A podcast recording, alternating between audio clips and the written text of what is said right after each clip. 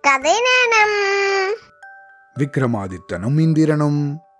ஒரு தடவை விஸ்வாமித்ர முனிவர் கடுமையா தவம் செஞ்சுட்டு இருந்தாராம் அவருடைய தவம் முடிவு பெற்றால் இந்திரனோட பதவிக்கே ஆபத்து வந்துருமா. இத இந்திரன் விரும்பலையா.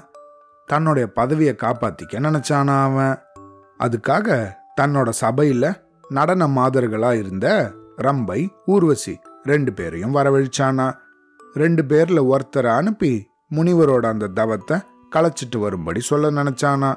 ரெண்டு பேர்ல யாரை அனுப்புறது அப்படின்னு இந்திரனுக்கு புரியலையா. செய்தி தெரிஞ்ச ரெண்டு பேருமே நாங்க போறோம் நாங்க போறோம் அப்படின்னு போட்டி போட்டாங்களாம் ஆனா ஒருத்தர் மட்டும்தான் போகணும். உங்களில் யாரை அனுப்பலான்னு நீங்களே சொல்லுங்க அப்படின்னு சொன்னானா இந்திரன். நடன கலையில எனக்கு ஈடு இணை யாருமே கிடையாது. அதனால் நான் தான் பூலோகத்துக்கு போவேன் அப்படின்னு சொன்னாலாம் ரம்பை. ரம்பை நடனக்கலை ஒன்றில் தான் சிறந்தவ. ஆனால் நான் சகல கலைகளிலும் சிறந்தவள் அப்படிங்கிறத நீங்களே அறிவீங்க. அப்படி இருக்கும்போது என்னை விட தகுதியானவர் வேற யார் இருக்க முடியும்? அப்படின்னு சொன்னாலாம் ஊர்வசி.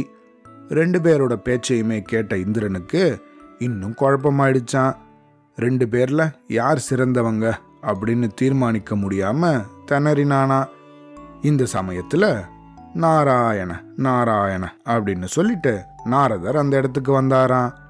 இந்திரன் அவரை வரவேற்று அவருக்கு உபசரிச்சானா? இந்திரதேவா ஏன் வருத்தமா இருக்க? அப்படின்னு கேட்டாராம் நாரதர். ஐயனே விஸ்வாமித்ர முனிவர் கடும் தவம் இயற்றிக் கொண்டிருக்கிறார். அவரோட தவத்தை கலைக்க என்னுடைய நடன மாதர்களில் ஒருத்தரை அனுப்ப நினைச்சிருக்கேன். அதுக்காக இவங்க ரெண்டு பேரையும் கூப்பிட்டேன். ஆனா இப்போ இவங்க ரெண்டு பேர்ல யார பூலோகத்துக்கு அனுப்புறதுன்னு எனக்கு புரியல அப்படின்னு சொன்னானா இந்திரன். இதுக்கு ஏன் இவ்வளோ சிரமப்படுற?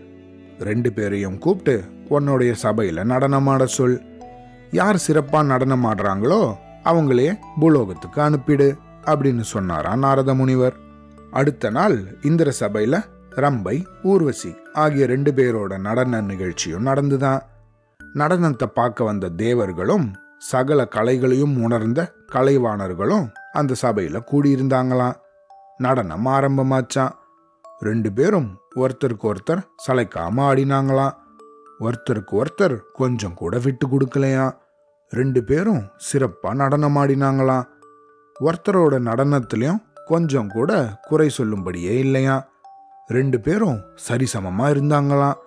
ரெண்டு பேரோட நடனத்துல யாருடைய நடனம் சிறந்தது அப்படின்னு தீர்ப்பு சொல்ல முடியாம அங்க வந்தவங்களே குழம்பி போயிட்டாங்களாம்.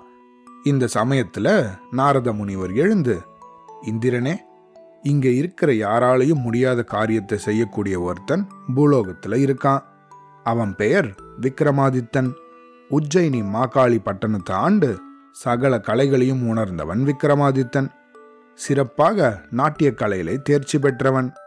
அவனை இங்க அழைச்சிண்டு வர செஞ்சா அவன் ரம்பை ஊர்வசி ஆகிய ரெண்டு பேர்ல யார் சிறந்தவர் அப்படிங்கறத சொல்லிடுவான் அப்படின்னு நாரதர் இந்திரன் கிட்ட சொன்னாராம். உடனே இந்திரன் தன்னோட தேரோட்டியான மாதிரியை கூப்பிட்டாராம்.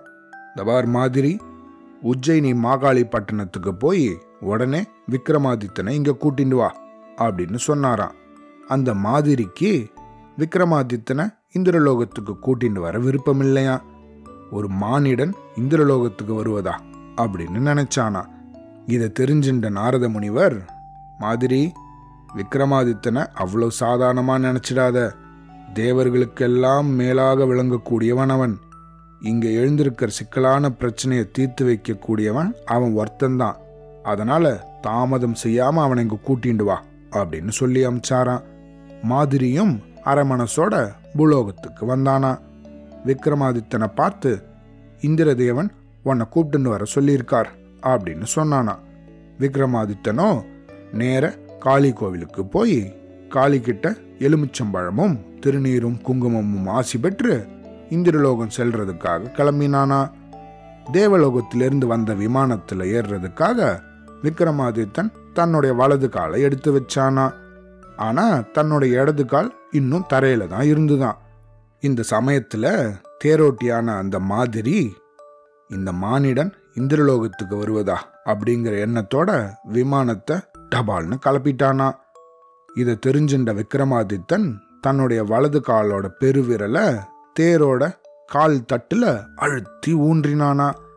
தேரோட்டியான மாதிரி எவ்வளவு முயற்சி செஞ்சும் விமானத்தை அவனால் கொஞ்சம் கூட மேலே எழுப்ப முடியலையா.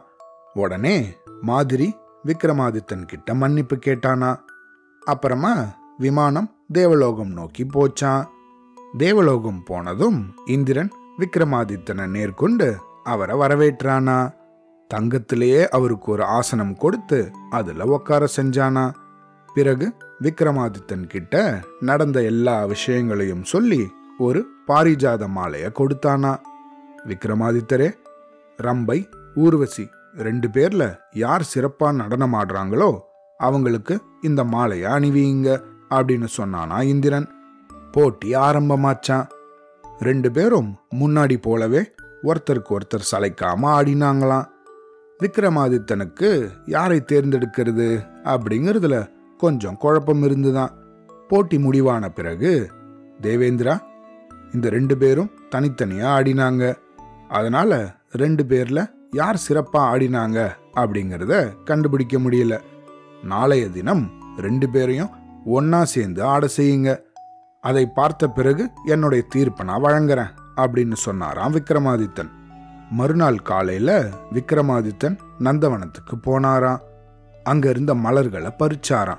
அந்த மலர்களை எல்லாம் ரெண்டு பூச்செண்டுகளா கட்டினாராம்.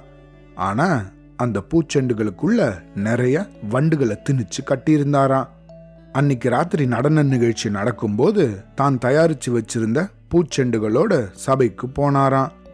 நடனம் ஆரம்பமாகறதுக்கு முன்னாடி வெறுங்கையோட ஆடினா அழகா இருக்காது.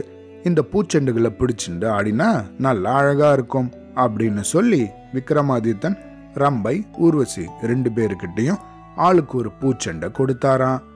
ரம்பையும் ஊர்வசியும் விக்ரமாதித்தன் கொடுத்த பூச்செண்டுகளோட ஆட ஆரம்பிச்சாங்களாம். நேரம் செல்ல செல்ல ரம்பை தன்னை மறந்து ஆட ஆரம்பிச்சாலாம் கையில பிடிச்சிருந்த பூச்செண்டை அழுத்தி பிடிச்ச மாதிரியே வெறியோட ஆடின்னு இருந்தாலாம் பூச்செண்டாவ அழுத்தி பிடிச்சதால அதுக்குள்ள இருந்த வண்டுகள் அவளோட கைய கொட்ட ஆரம்பிச்சிடுத்தான் வழி தாங்காத ரம்பை ஆட்டத்தையே மறந்துட்டாலாம் தாறுமாற ஆட ஆரம்பிச்சாலாம் தாளத்துக்கும் அவளோட ஆட்டத்துக்கும் சம்பந்தமே இல்லாம இருந்துதான். ஆனா ஊர்வசியோ நிதானமாக ஆடினதால பூச்செண்டை மென்மையா கையில பிடிச்சிட்டு இருந்தாளாம் அதனால அதுக்குள்ள இருந்த வண்டுகள் அவளை ஒன்றும் செய்யலையாம் அவளுடைய ஆட்டமும் தாளத்துக்கு தகுந்த மாதிரியே தான் இருந்துதான் இதிலிருந்து ஊர்வசியே சிறப்பாக நடனமாடினாள் அப்படின்னு தீர்ப்பு வழங்கின விக்ரமாதித்தர் அவளுக்கு போய் அந்த பாரிஜாத மாலையை அணிவிச்சாராம் விக்ரமாதித்தனோட தீர்ப்பை பார்த்து வியர்ந்த இந்திரன் அவரை பாராட்டினாராம் தான் இந்திர பட்டம் ஏறின போது பரமேஸ்வரனால அவருக்கு பரிசாக கொடுக்கப்பட்ட அந்த தங்க சிம்மாசனத்தை விக்ரமாதித்தனுக்கே பரிசா கொடுத்தாராம். அந்த சிம்மாசனத்தை விக்ரமாதித்தனுக்கு பரிசா கொடுத்த இந்திரன் இந்த சிம்மாசனத்தில் இருந்தவாறே ஆயிரம் ஆண்டுகள் சிறப்பாக ஆட்சி செய்து வருவாயாக அப்படின்னு வரமும் கொடுத்தாராம். ரத்தினமயமான அந்த சிம்மாசனத்தோடு விக்ரமாதித்தன் உஜ்ஜயினி மாகாளி பட்டணத்தை அடைஞ்சாராம். அவ்வளோதான்